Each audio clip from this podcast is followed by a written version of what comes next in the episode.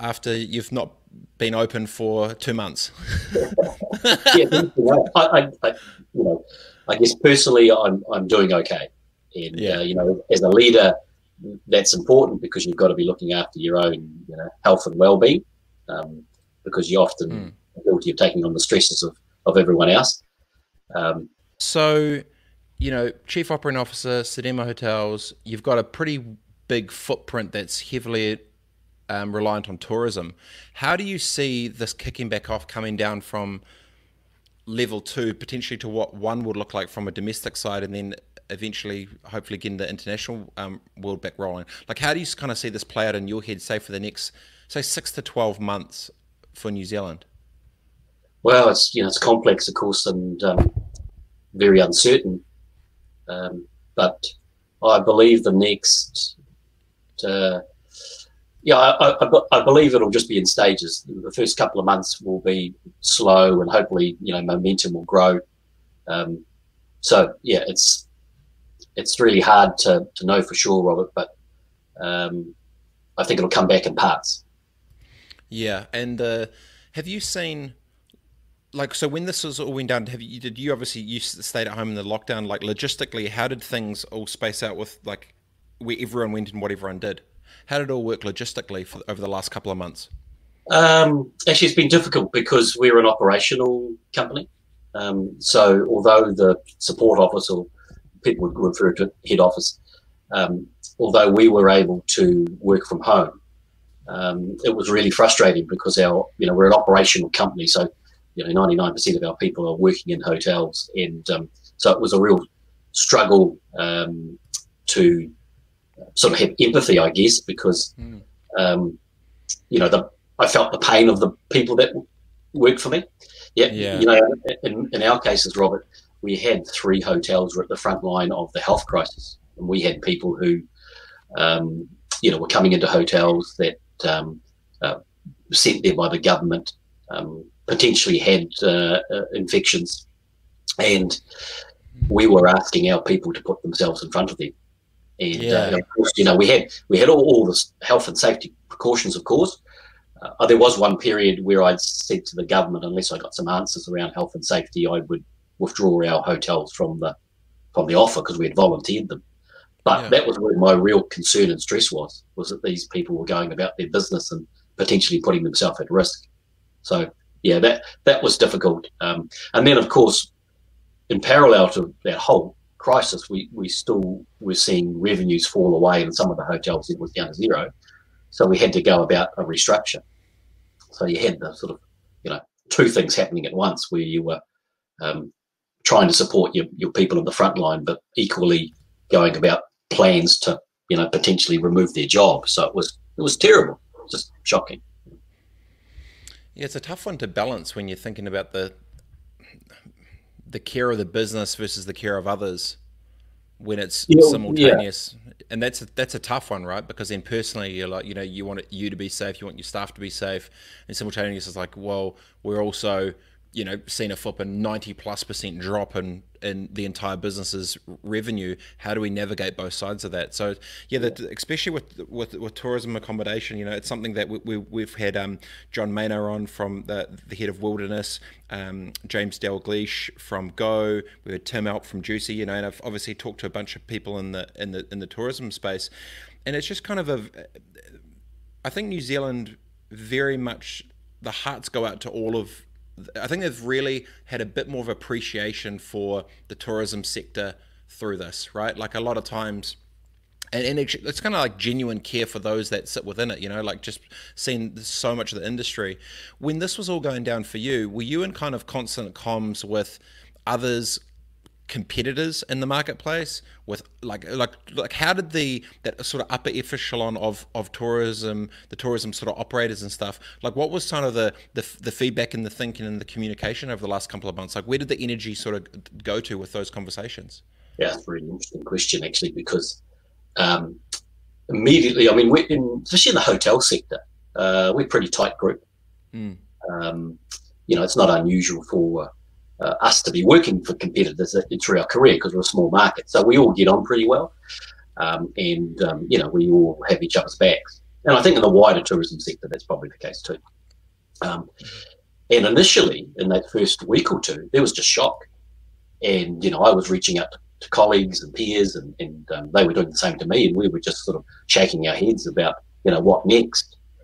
Um, but that that didn't last for too long because I guess we all had to go back to our knitting and just say, right, we've got to get on and do what we've got to do. Um, then I guess once that first sort of three or four weeks went out of the way and some of uh, the, you know, I guess the leaders in the industry were able to sort of pop their heads up a little bit, we began to ask questions um, of the government response and um, you know what was next.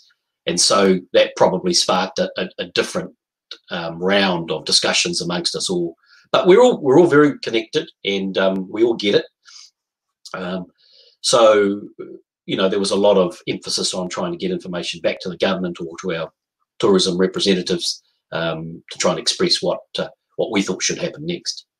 Um, and now we've probably Robert moved on to another phase where I guess the reality's really set in.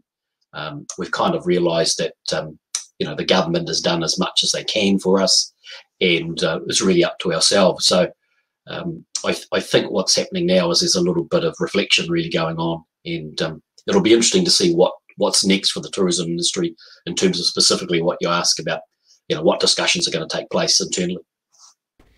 Has there been how much talk of roll ups and acquisitions and international VC firms and New Zealand co- competitors jumping together? Like, how much how much sort of higher level conversations have been had with what's actually going to be needed? Because obviously, you know, government help gets through days, but not years, and different cu- current competitors in the market. Is there a is there any tension that is there any fear from New Zealand owned operators that if they don't partner with each other, overseas capital might come in and actually take that? Like, is that a, a kind of concern that that is being had at the top table, or is it kind of more how do we survive and go? Does you know what I mean?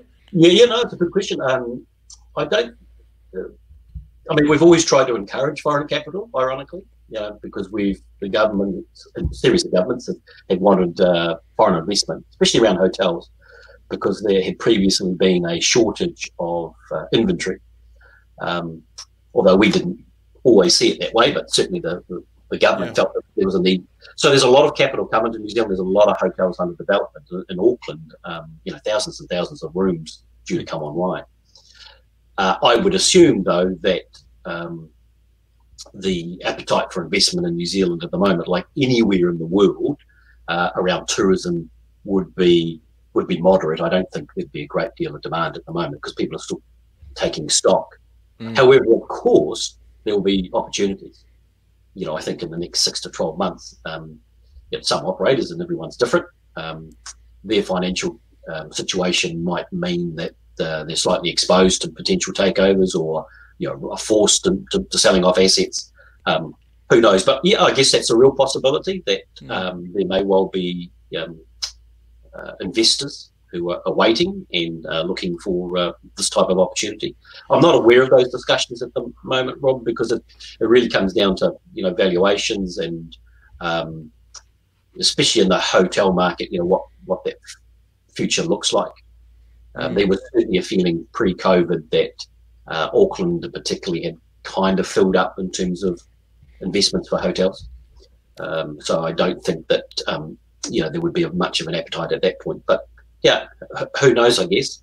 Yeah, no, I would just, I always think about, you know, someone make a move, and then what's that chess piece down? And I was like, well, you know, if a bunch of New Zealand, um, these tourism spots get, you know, distress assets, overseas comes in, and potentially if there's a couple of kind of well loved Kiwi brands who now get taken offshore, will there then be blowback on the government for not doing more for the for the the tourism sector now when they could have to potentially have saved those things? And I'm just like, yeah. this isn't a now thing, but I'm just like, you know, if this played out in certain ways, if there's big beloved brands that we had, would that be an issue or not?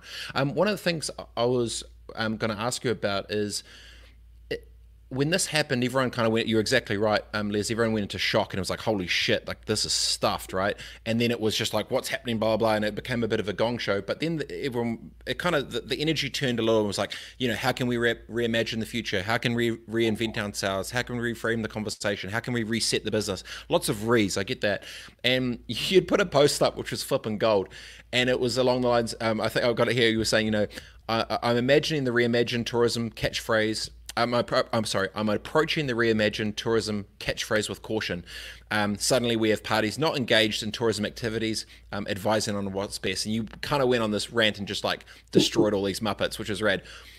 Give the context behind that because a lot of people, it's very easy to sit on the sofas and be the, you know, the the couch backroom backseat driver going on what didn't the average person realize when they could just so happily flippantly just like tell you how to run your world? Because i just thought it was great. Yeah i guess like all tourism people i got a bit defensive. Um, i thought our industry was headed in a pretty good direction pre-covid.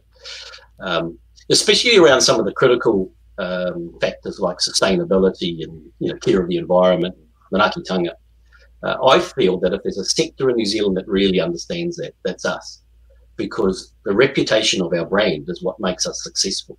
So we're really keen to be guardians of that. And I know that over the years, tourism has had a sort of a mixed journey around volume versus quality. But in recent years, we've really changed our focus, and this has been led by uh, tourism industry Aotearoa uh, and the governments. Um, I think we've done a great job sort of focusing where we need to go. We had some choke points, and but not failures. And that's what really upsets me is that people were using the term like over tourism because they'd seen it on Twitter or they heard it from overseas. And I don't think we were experiencing that. We had choke points. We had some uh, bits of infrastructure that weren't up to standard. And um, so I don't think we were in a space where things were failing. And that's what really upset me. Um, and then now, of course, suddenly we have all these people from the sidelines telling us about how we should go about um, do your thing, doing yeah. our thing. And I and I think we kind of get it. Um, there's uh, we're a very aware industry. We understand all those pressures, and you know there are a lot of very clever people who work in this industry, and they get it. Um, and partly, Robert, that's because we have a lot of young people too. I mean, we tourism yeah. attracts young people, and they're very passionate about these things, so they drive us.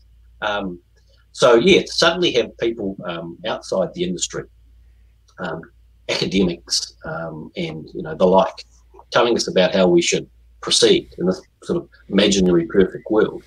Um, because the, the, simple thing, first of all, is we've got to survive. Um, we've got to get through this. But look, no question, we, we will take on board all those com- comments and all those observations because we're having similar thoughts ourselves.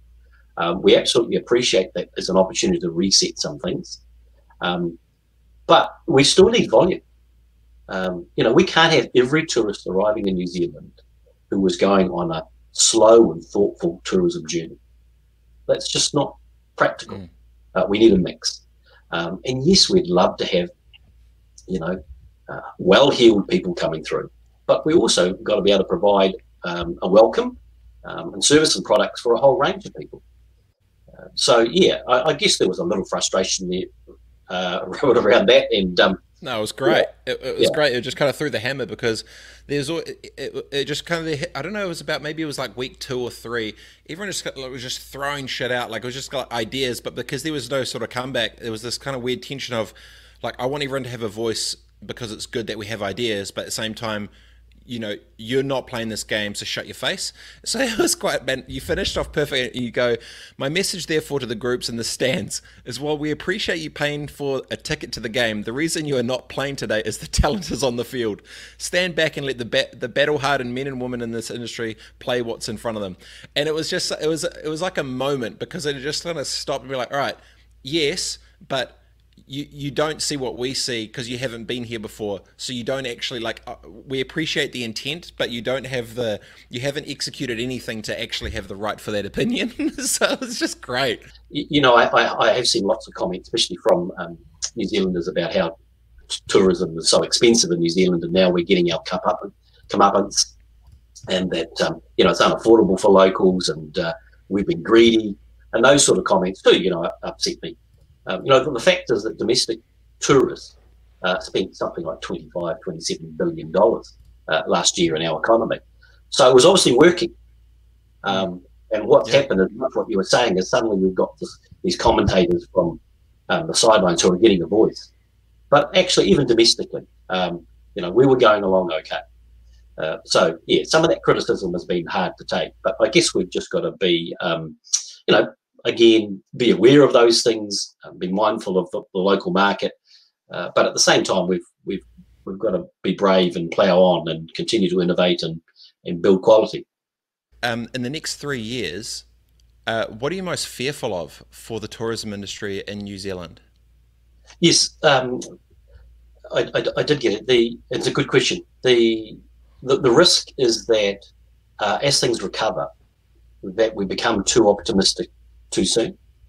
Um, you know, it's hmm. important in a business that you know you continue to plan for the worst and hope for the best, because there might be the odd false dawn. You know, a recovery is not a straight line, as you know. Mm. Um, it it is always stepped, and there'll be the odd disruption and odd setback because we still face a, a health crisis around the world, and we you know you never quite know what's coming or what, and we know there'll be something else uh, occurs, financial um, or health wise. So that's probably the best thing is you just got to remain cautious.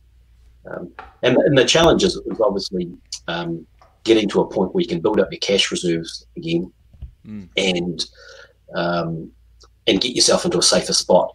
And of course, by doing that, you're naturally cautious. So that's another risk, is that especially in tourism, because we've always been good innovators and we've always been good risk takers. But if you become cautious, potentially, you know, we don't take the most of opportunities. Um, and, and, the third thing, Robert, and this is what happened to us post GFC, is that the recovery came and it was a, a wave of tourism, and we yeah. just weren't ready for it. We didn't see it coming. Um, and that's that always happens sort of post any any type of recession. The recovery is always stronger than you think, and so the danger is that you know you're so conservative, you've you've um, you've modelled your business to be cautious, and then suddenly we just get these people and we miss the opportunity. We can't maximise that mm. chance. So I mean, all three of those things will happen. Uh, yeah, and you know, and what happened post GFC especially is that we didn't address address some of that infrastructure. You know, we when when New Zealand population began to, to grow quickly and tourism came in, you know, we had all sorts of problems um, because we didn't take that period post GFC to get on with those big projects.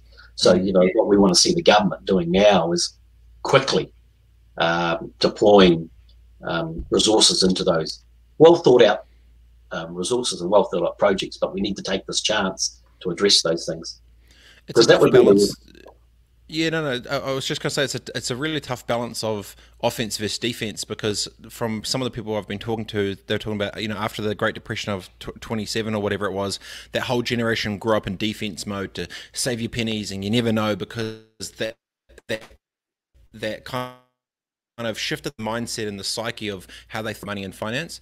Obviously, GFC was, I guess, the most recent one for. I mean, I'm only you know 35 now, so I, I remember that. Um, do you think that this moment will again change the psyche of New Zealanders in general, deep to its core, with how they, you know, view view money, offense, defense, in terms of you know being a bit more proactive and maybe risk, a bit more risk averse, with where they how they sort of approach life and business. Yeah, I mean, I would hope so, um, because we do know New Zealanders hold a lot of household debt, for instance. It would be great to see that come down as a country and, and potentially save more money. I mean, that would be good. But there'll be lessons learned, and you know, people of your generation who haven't been necessarily through a major setback, um, you know, you'll be all better for it. You'll be much stronger leaders coming out of this because you know now that you know when you're operating, mm. especially a large business in the future, um, you're going to be saying, well, you know, let's be cautious. We have to remember the COVID period. Um, yeah. So yeah, I, it's there'll be there'll be really good lessons in, in, in that regard. And yes, I guess people will be a little more conservative. Um, and yeah, maybe that's not a bad thing. So do you think it might? Because it feels, you know, with a lot of people. So we had um, Clive Ormerod on, who's the CEO of Les Mills, and you know, he said, look. This didn't change the strategy one iota from what we were going to do, but it it escalated it from three years to three weeks. Um, and, and, so it was very offense, you know. So there's been kind of two. There's been two camps. It's been um, on defense, you know, batten down the hatches, holy shit. And then the other part has been, let's fully giddy up and go. So I think you're probably right. The long tail of that new leadership is probably going to be on defense, but right now it feels it's offensive with opportunity, right? Do you kind of feel that's the sense of where most the decision makers' heads are at? Yeah, I, I mean, good businesses are, planning for all types of scenarios. Um, you, know, you, you, need to have an eye on the future. Um, certainly in our own case, um, yes, we you know we went through that survival period for a month or two where we, you know, we asked ourselves, will we get through this? We quickly determined that we would. Um, and then we looked about, okay, well, what's the short term look like? What's the next 12 months going to look like? You know, we needed to restructure our company in order to, to get through that period. Uh, but equally, we, you know, we were in, we were in growth mode pre-COVID. We've got three hotels under development, and for a small company like ourselves, hmm. um, to have three more coming on is a, is a big deal. So that hasn't changed that. I mean, because uh, those investments are long term. Um, our shareholders have a long-term view. That you know, often they're generational investors. Um, so no, we, we set about doing that. But I, I, absolutely take the point that there may have been some things in the background that have suddenly been brought forward. Technology is one of those things. Mm. Um, you know, we like all companies, we were considering. You know, we, we deploy all types of technology, but we also consider lots of technology, and it really brought that forward. Those things now just need to have to happen because we need obviously a, a contactless uh, experience um, in terms of technology right through our hotels. Um, but equally, we need to be more productive. And um, you know, we it, we've always wanted to be more productive, like any business. But you're yeah. right. But you yeah, we just have to. And um, you know, which kind of leads me into the fact that you know we will rebuild the company slightly differently going forward. We won't be the same. Um, you know, we need to look at ways of being you know more productive. Yeah, I was, I was gonna. So when you think about that, what's been the biggest anchor that slowed down tourism businesses when it comes to technology? What's been the, the one thing that you're just like, this shit has got to stop? Like, what's the what's the bit that you are trying to attack? What's the first on your hit list for getting tech to to try and go after to make make business better? Uh, yeah, I don't know that there's been anything necessarily slowing us down, Rob. I, I guess you know, we're like anybody where there are so many good ideas coming out every day. And just when you go through the process of looking at, you know, a solution and you think, wow, this is fantastic, something else comes along and does even more. And then you, you take a moment to reset. And if you continue to do that, you get nothing done.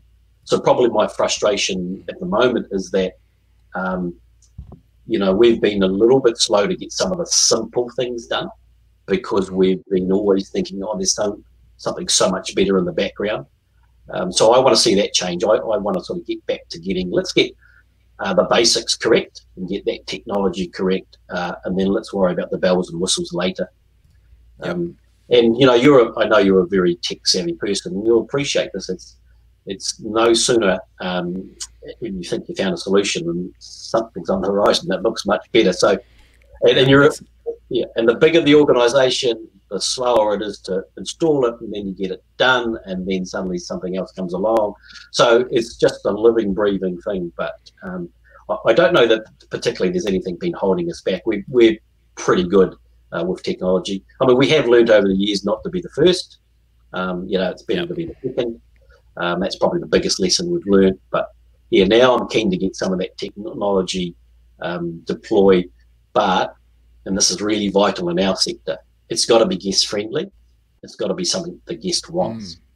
Mm. Um, I, I, think we're often guilty of imposing technology or even ideas on guests without really researching what their needs are. So I think we've got to be reactive to them. And um, and the other, you know, because the complicated thing about tourism too is that we have a whole range of ages. You know, from 18 to 88. So um, you've got to be mindful that it's it's it's got to be cool for everyone. Yeah, so, so on, that, right? Like we had um, Olivia on, who's the, the, the CEO of uh, Startup Queenstown, and uh, and she was talking about, you know, what do you do with with Queenstown? Obviously, it's basically at zero at the moment, and, the idea is how do you, you know, turn it into like essentially like a, a tourism tech hub or like the home of tourism tech for New Zealand or the world or, or whatever. Um, how do you think, just Queenstown in general, how, how do you think, if you're the mayor of Queenstown, how would you address trying to repivot what Queenstown could potentially offer a local market or just, just to do anything, anyhow, whatever, to try and breathe life back into a place that was so predominantly and, and globally well known for something which it technically can't trade on right now? It's a tough one for me, Robert. You're asking a waiter. Um, you know, I. yeah, I do. I mean, I know Queenstown reasonably no, well. I think about it though. Yeah, yeah, yeah, yeah. Go for it. I lived, I lived there for eight years, and um, I travel regularly to Queenstown because we're building a hotel there. Um, and I, I, know well. It's yeah. I, I, guess as long as the in terms of IT, as long as all the technology and the pipelines are strong, it, it's it's possible, and it's a beautiful place to live. Um, and you know, I can see you know people the Silicon Valley type of people wanting to live there, and, and I understand a lot of people do at the very top end. Mm-hmm. Um, there's probably no reason why it, it, that, that can't um, occur.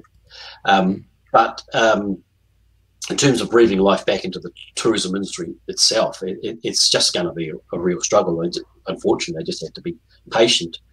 Um, you know, it's yeah. I'm I'm you know you've probably touched on a nerve there. I'm a little frustrated, and it's a bit of a controversial view. That's why I put on LinkedIn, but I, I'm particularly frustrated at the way we're treating visa holders and immigrants in Queenstown.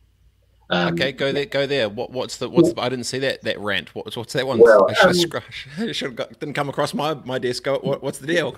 In Queens in Queenstown, for as long as I can remember, I've been you know attached to Queenstown in, in employment since since the late nineties. We've always had a shortage of um, um, employment. You know, we've struggled to attract Kiwis because it's an expensive place to live. Um, and you know, the kind of the saying in Queenstown is that there's no unemployment. Um, because people turn over very quickly. Um, so we, we, have been desperate to attract um, overseas people who are prepared to stay there for longer periods. You know, mm. people UK and Europe, and you know, more recent years, people from South America. Um, and so we, we were finally getting to that point where we had a good sort of steady workforce that we could call upon. Um, many of those without the churn, without the churn as much. Without the churn, that's right. And people who were determined to make it their home and um, you know they put up with really tough conditions. There's a lot of um, uh, rat bag uh, rental property. Drunk snowboarders at Fergburger. That's what it is. It's it's my kind at Fergburger. yeah, I mean I've I've picked a few of you guys up at four o'clock in the morning. You know, uh, so I, I, I, yeah, it's it's a difficult place, as you know, and um, it's expensive to live there. Uh, the work is seasonality, um, but it's fun and that's why people go there. So I guess my point is that we've been desperate to get them there. We, we, we're still in a high season understaffed. And now, of course, during the crisis, we've said to them, well, you're on your own. And I mean, I understand the Kiwi first approach. You know, we've got to do that. But we're, we're in danger of abandoning them. And, and many of them are in really difficult financial situations. They're stuck. They can't come and they can't go. Um, and I just think we need to be doing more, and Jim Boult uh, has called for this, um, to, to assist them. Because the, the, the, the worry for me is that in 18 months' time, especially when we open our own hotel and other businesses get back up and running, we'll have the shortage of uh, staff again. And we won't be able to attract Kiwis back then because the, the fundamental issues still exist. It's still expensive place, it's still remote. Um, and we won't be able to grow because we're hamstrung by employment. I mean, that's been in place for a while. So, look, I don't know what the solution is, but it's just frustrating to see us, you know, someone abandon these people. And, um, you know, it, it, it, from a humanitarian point of view, it worries me. And, and Robert, you know, um, I'm com- I believe that if you cross the border and come into New Zealand, you're welcome. And we should kind of treat you like we do any visitor or any Kiwi. We should extend care to you to suddenly say to you, look, we don't need you. Good luck um, and leave you in desperate situations. I don't think that's cool. Yeah, and just technically, I'm I'm not you know an immigration expert, but I'm imagining this is their visas are tied to a single business, right? And they or or can they work in other sort of spots? Are you saying you know do we get like a, a, a, two three year extension for those that have that to be able to work elsewhere in New Zealand? Like what's the what's the le- what's the bit that the handbrake legally that's um yeah that's there, are, there, are some, there are some legalities around that, and you know, I'm not fully across that. But yes, yeah. I don't know about extensions, but certainly if there's flexibility, now, I understand there has been some flexibility offered, but whether it's flexible enough, I guess, is the question. Got it. And um, you know, but look, those I people will struggle because it, yeah, well, it's not like they can go to another region and get work potentially because you know there's a queue of Kiwis and other people in front of them. I'm just saying that we need to probably have a look, particularly is there a tailored solution just for that group in Queenstown? Is there something we can do to aid them? I guess. Um, yeah, it's a sta- it's kind of a statement piece, right? Too like, hey, come to New Zealand, we're so warm and welcoming, and hey, we turned to shit, but now you're on your own. piece, And they're and they're like, what the fuck? like, I, not that they expect rights, but it'd be kind of the good bastard thing to do, right? Like, to, just I, I I see that I see the point because also if you long tail it out, you're going to be screwed in a couple of years if all that that you know low churn, um, high retention talent pisses off, and then you're stuck with the the nuts and bolts in and out fly by nighters, which actually cost the business more for the upskill and all the rest of it, right? So it's actually a potential a risk back to the economy by not addressing yeah. something yeah, with well, care, right? Yeah, I mean, hopefully even by Christmas we might see you know an uptake um, in you know I don't know what the percentages of, of foreign workers in Queenstown, but it'll be significant. It might even be the case at fifty percent capacity we can't cater to everyone's needs, which would which just be a you know a tragedy, I think. Yeah, when you look at um, the has there been a single thing in tourism that you felt has been broken for a while and now it's been exposed through this? Like, has there, in lots of other businesses, like, you know, it's been shit. People talking about physical servers that have been locked up with data that they can't get because they can't get access. There's been just a, a, a array of big gaping holes in business businesses which have been kind of exposed through this, right? Has there been anything in the tourism side that you've seen this is really really exposed through this, for good or for bad? Um, look, I think I, I don't see anything uh, bad, but I think what's been good is that you know we've because we're a seasonal business. Um, I think our flexibility has really helped us. Uh, I think mm. you know tourism understands that seasonality, so that's probably played into our favour a little bit. Um, I think because the people in tourism are you know, they're battle hardened, and um, I think they've been reasonably tolerant of the situation. Um, you know, in our own instance, with 550 employees, um, you know, I, we haven't had uh, one voice of dissent. Everyone seems to understand the situation. So I think mm. credit's got to go to them um, for their intelligence. Um, they understand the market. They're streetwise. Yep. You know, I, I attended a a meeting last week in Rotorua where I met with um, all of our employees and, and they were going through their last day of the restructuring. We met in you know separate groups, obviously over a period of day of the day, and um, what the questions they were asking. Um, I mean, it was yeah, I was I was shocked. Um, they were they were really passionate about things like um, the foreign minister's comments around China uh, there were comments around um, uh, rescue packages for tourism, um, questions around why the CEO of local councils hadn't taken pay cuts. Uh, oh, know, they, don't want, they don't want to do that. No. So, you know, the, the batch beamer and the whatever, yeah, you don't mess with that. People are, are, well informed, you know, they understand the politics. And uh, if anyone thinks that the general population don't get that, uh, they, they do.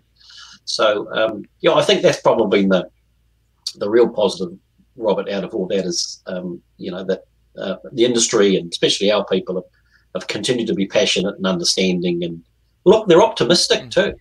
Yep. They and unified, right? It's very clear. It's uh, that, oh, that, yeah. that as a collective, it's been very much like, you know, we are here as a team together to get through, opposed to, you know, it's very clear. You know, you go to CNN or a bunch of these other things, and you can see in a lot of other places around the world there is a, a, the masses are on different pages. Let's just say. yeah, that's right. And I'm talking about America, Liz. I'm talking about yeah. America. yeah, and the UK to some degree. Yeah, uh, I, I, I, was, it's funny you mentioned. I was thinking the same thing this morning. I think you know we've been lucky in New Zealand that we've been pretty unified. Um, I think we all appreciate the great job. Um, not only just the government, but I think um, government officials, and they probably haven't had the credit they deserve but how everyone managed that crisis on our behalf, I think it's great. Mm. But I think we'll look back and say, look, the health crisis was two months. but the financial crisis was two years. And so that's the concern is that, you know, we're actually going through the most difficult bit now. And, you know, of course, I do hope the government um, or future governments get this right. But I would hate to think that our, our what, almost 400,000 people across tourism and direct, direct um, I would hope that some of their, their frustration doesn't turn to anger. And, you know, yeah. that's probably a concern that, you know, that they get the, the care and attention they need because we wouldn't want to see that because then you you know you might see some fragmentation we, we don't want them. Well, I think from when the budget had come out um, two weeks ago, whatever, you know, basically the two bitches were flipping tourism got smoked and small business got screwed, and so you kind of seen like, what isn't this a big part of it? Like, obviously, they're trying to shift the dynamics of, of the economy or whatever. Within the tourism circle, speaking, you know, what was the what was the mood when that budget came out with those in the tourism space for how I guess small business tourism, but we'll keep with tourism to start with because small business is a different kettle of fish. But um, yeah, what was the vibe when when how did tourism see the budget? Were they like stuff this, or was it like I can understand kinda like what did not you hypothetically, but let's say hypothetically your friends, what did they ring you up and tell you that their thoughts were? Well, I'm, I'm, going to be polite because I realise you. This is a public forum and you've got a wide following. Um, I I guess though, uh, Robert, what, and I do want to say the right thing. You know what? We quickly determined. Your friends yeah, that rung you, we, not you, but your friends. Yeah. yeah. What we quickly acquaintances. yeah, is that we could get caught up with all the negative, and what was really vital was just now to get on with it. It was yeah. pretty clear we have been, you know, the signal kind of was you're on your own. And it, so I think we got that message pretty clearly. And, you know, and you have a choice personally, you know, do you, you think about the negative or you think about the positive? Now, everyone's situation is different. And obviously, if your business is in crisis, then you're going to have a different view. Um, but what our company decided is we, we sat down and I, I spoke to our owner and, and, got his view on things. And we just decided we were going to be positive. We were going to make some dates about reopening hotels. Not that we had business on the books or anything, but we were just going to put a stake in the ground. We were going to statement, continue, yeah. It's like, yeah. yep. And we were going to continue with the support of our shareholders. We went back to them with the varying uh, developments we had and said, "Are you still keen to proceed. And everyone, we talked them through that, obviously, made some good sort of, yeah, I guess, clear financial expectations for them. And um, they were still on board. So we've decided we're just going to get on with it. And we're going to be positive and we're going to move forward. I think the danger for the industry is that if we get too caught up in that negative stuff, um, become too critical of the government, it's probably not going to be helpful. Having said that, we you know, we do need to make sure our we listen to and our concerns are addressed. Absolutely, we we shouldn't shy away from that because we've got a contribution to make. Um, but at the same time, yeah, we're pretty keen to, to to kind of put that somewhat behind us. Yeah, and uh, you know, I think when it's a clear statement of you know we need the nation to potentially start to go in a different direction for reliance of, for GDP or dollars or whatever. It kind of not. Uh, I mean, a lot of my friends in it were just like, dude, they're kind of leaving us out in the cold here. It's like they don't actually want to support us. Blah blah. This is the equivalent of a couple of days bullshit. But and they just like some because obviously I'm you know friends with crew, especially within the tourism space. And then I was kind of well, if it's kind of, if you're out to the cold and you go yourself, but there's there's the there's billions that are going. There's the Trans Tasman this. There's there's there's a whole bunch more to it. When you kind of see maybe just this this next little phase, how do you um, how do you fill the rooms back up? Like what what have has there been other ideas of like you know pop up Airbnbs or bits? I mean, just I, I don't know. Like what what type of ideas are people thinking about um, when it comes to the hotels and stuff around trying to get more people in rooms? Like what are some of the options with how that sort of plays up?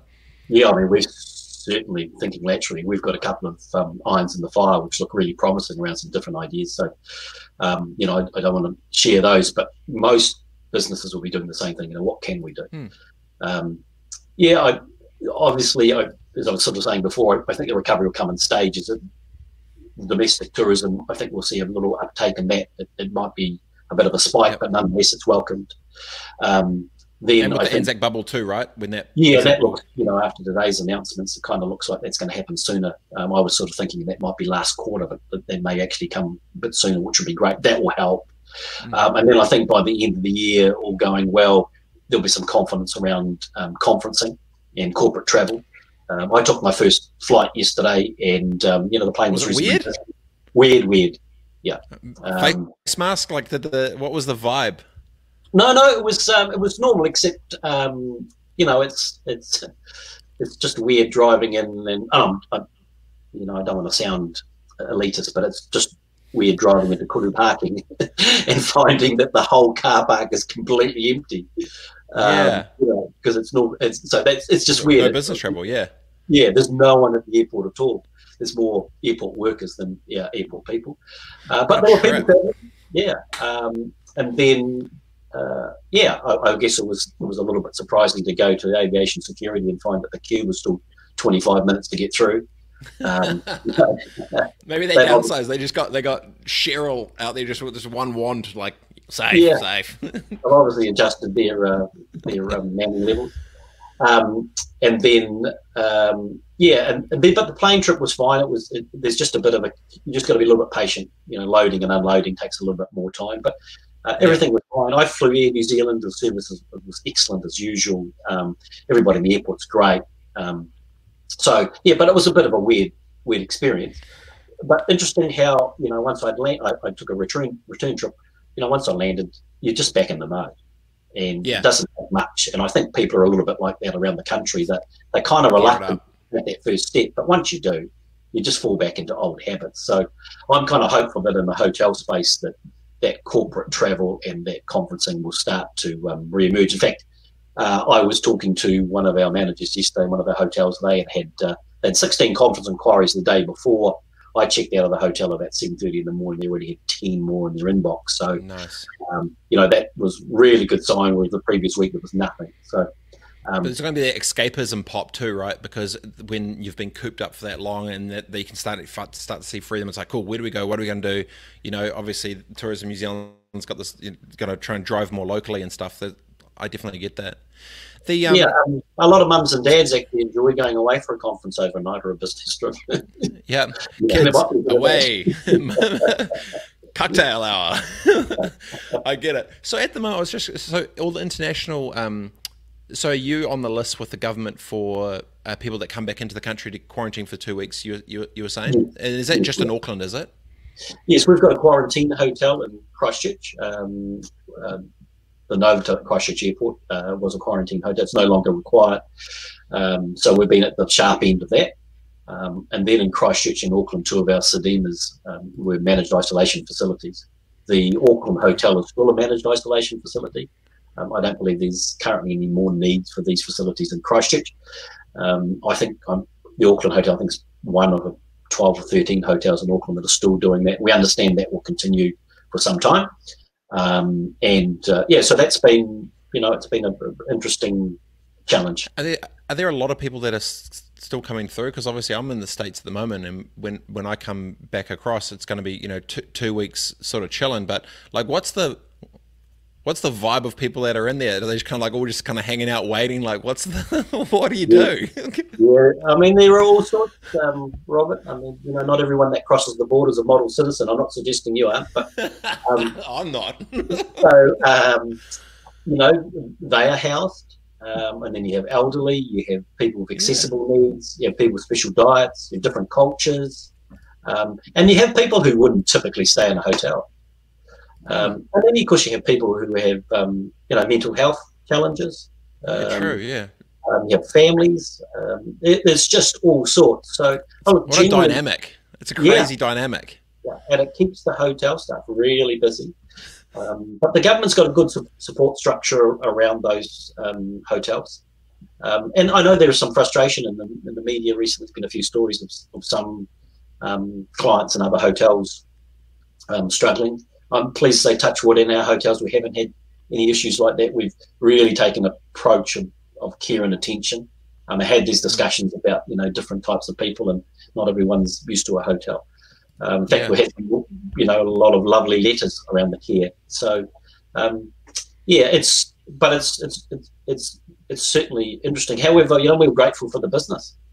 Yeah, um, true. Well, the government's um, paying as well, right? Like that's kind of yeah, there was yeah. these blogs I was seeing of these tourists that were putting up the Instagram account of just like all this amazing food that they were getting because obviously they're probably not used to hotels, and it's just kind of all popping off. I'm like, this is fucking great. Yeah, it was just the dynamics of all this is, are super weird. Um, I know you're a very busy man, but bef- before we go, I want to um just ask like when the next um in the next by Christmas, what will success look like for you and and your business? Uh, yeah. So success will be that um, obviously we're starting to see revenues um, and profits, potentially profits, um, get to a point where we, we're sustainable. Um, yeah, I guess yeah by Christmas, you know, if we're we're sort of in a cash neutral position, I guess that would be a win. Uh, followed quickly on behind that, um, Robert, would be that many of our current employees are on reduced hours and reduced salaries. In fact, everyone is. There's no one in the company who's not taken a, a pay cut, um, voluntary one, I would add. So my priority would be to get them back up to full hours and full pay. Um, and then, you know, the most exciting bit for us would be to be re-employing people. How cool would that be? Yeah. Um, in fact, you know, I had um, this hotel I referred to earlier that was getting conference bookings yesterday. Um, I had said to the hotel manager, call the conference manager who we had um, placed on extended leave um, and have her back. You know, what a great call that would be. Say, look, can you come yeah. back Monday? All is forgiven. Um, we need you. Um, and we've taken the approach, interesting enough, with those conversations about saying, will you have us back? We don't want for a moment to say to people, your job's there you know, you should be grateful uh, because yeah. I fully accept that there'll be some trust and some faith has been broken through this process. So we're going to take that approach and say, look, if you'll have us back, we'll absolutely welcome you back. So to, by Christmas, they'd be making those sort of calls to be re-employing people would be would be fantastic. Um, I love that yeah. change in language. It's a tone. It's an energy shift. It's it, it, it's more empathy driven. It's leading with love. It's is it's a cool way to think about it, and it would probably changed the energy of staff with trust back to the business by approaching it that way. So it's a smart, yeah, it's a smart play. I actually think that there's going to be a whole sort of cottage industry. I mean, I know these businesses exist, but I think the opportunity for, for small businesses, especially, um, to be focusing their um, services around team building um, is going to be important because when you restructure companies, that faith and trust gets broken. Um, but probably most of them will, will come back into employment and I think um, there's a real sort of opportunity for us to go about now. You know, and the company, as our own company is a good example, we will go about now trying to you know, go through team building exercises and, and talk about these things. There'll, there'll be slightly different things. I think they'll probably be deeper. Um, the conversations will be more meaningful, and they'll be about you know trying to put this behind us in a, in, in a positive way, but not ignoring it. Um, you can't suddenly you know re-employ all these people and, and then and then begin to celebrate things like nothing's happened. You know, something yeah, has broken. Yeah. And, Don't worry probably, about it. Sweet, yeah. Yeah. So I think we need to pause on those and just no, I get it. You know, um, those conversations. Totally get it. Um, Les, really appreciate your time, man. I know you're super tapped, so it's great, great insights and stuff, and just even just on a, the way you're approaching and how it's all rolling out. You know, the view makes sense, and um, I'm wishing nothing but the best, man, and continue the LinkedIn events. They are brilliant. No, I'm. I'm not going to do that. I've had so much um, media attention, Robert. It's, uh, it's you know, I've had calls from all around the world. I've had interviews from all around the world, and uh, I've been lucky enough to be on forums like yourself. So, you know, I, although I appreciate all that, um, you know, I want to go back to, to sticking Stick to the knitting stick them knitting and um, just try and be the best example I can for our teams. Um, but look, I, it's been an interesting experience. I've had complete strangers call me up and um, ask for my advice or um, just talk, um, business hmm. people. Mm. So um, that's been humbling. but uh, yeah, I'm pretty keen to, like us all, I mean, we all want things to go back to normal, I guess, but I fully accept they won't. Yeah, to a new normal. Uh, appreciate your time, brother. I'll talk to you soon. All right. Cheers, Rob. Love your work. Cheers, mate. Okay. Les Morgan. There you go. COO Sudima. What a good bastard. Never, never met him before. Good banter. Good wit. It'd be funny after a few beers. We could, I can, I can arrange that when I'm back. Um, mate, I'm just really intrigued. Like when you, you fly back, so I'm in the states at the moment. When I fly back to New Zealand, what's it going to be like? Like, what other creatures and characters are going to be on the flight with you on the way home that you're going to have to hang out with for two weeks? Man, that would it's going to be funny. I don't know if it's funny or it'll be an experience. But hey, you know, I'll, ha- I'll have my camera with me to um, to document. Um, oh, actually, I'll quickly quickly show you a, f- a few little new accessories that I've, I've put on this this bad boy. Got a little handle at the top. Happy with that. Little thing at the bottom. Happy with that. Little mic, little holder. This could be the, you know, stuck at Sudima for two weeks. I could blog it. It'll be fun. Um, all right, team. Uh, enjoy the rest of the day, and I'll talk to you. I'll be hearing from you hopefully soon. See you soon, team. Peace.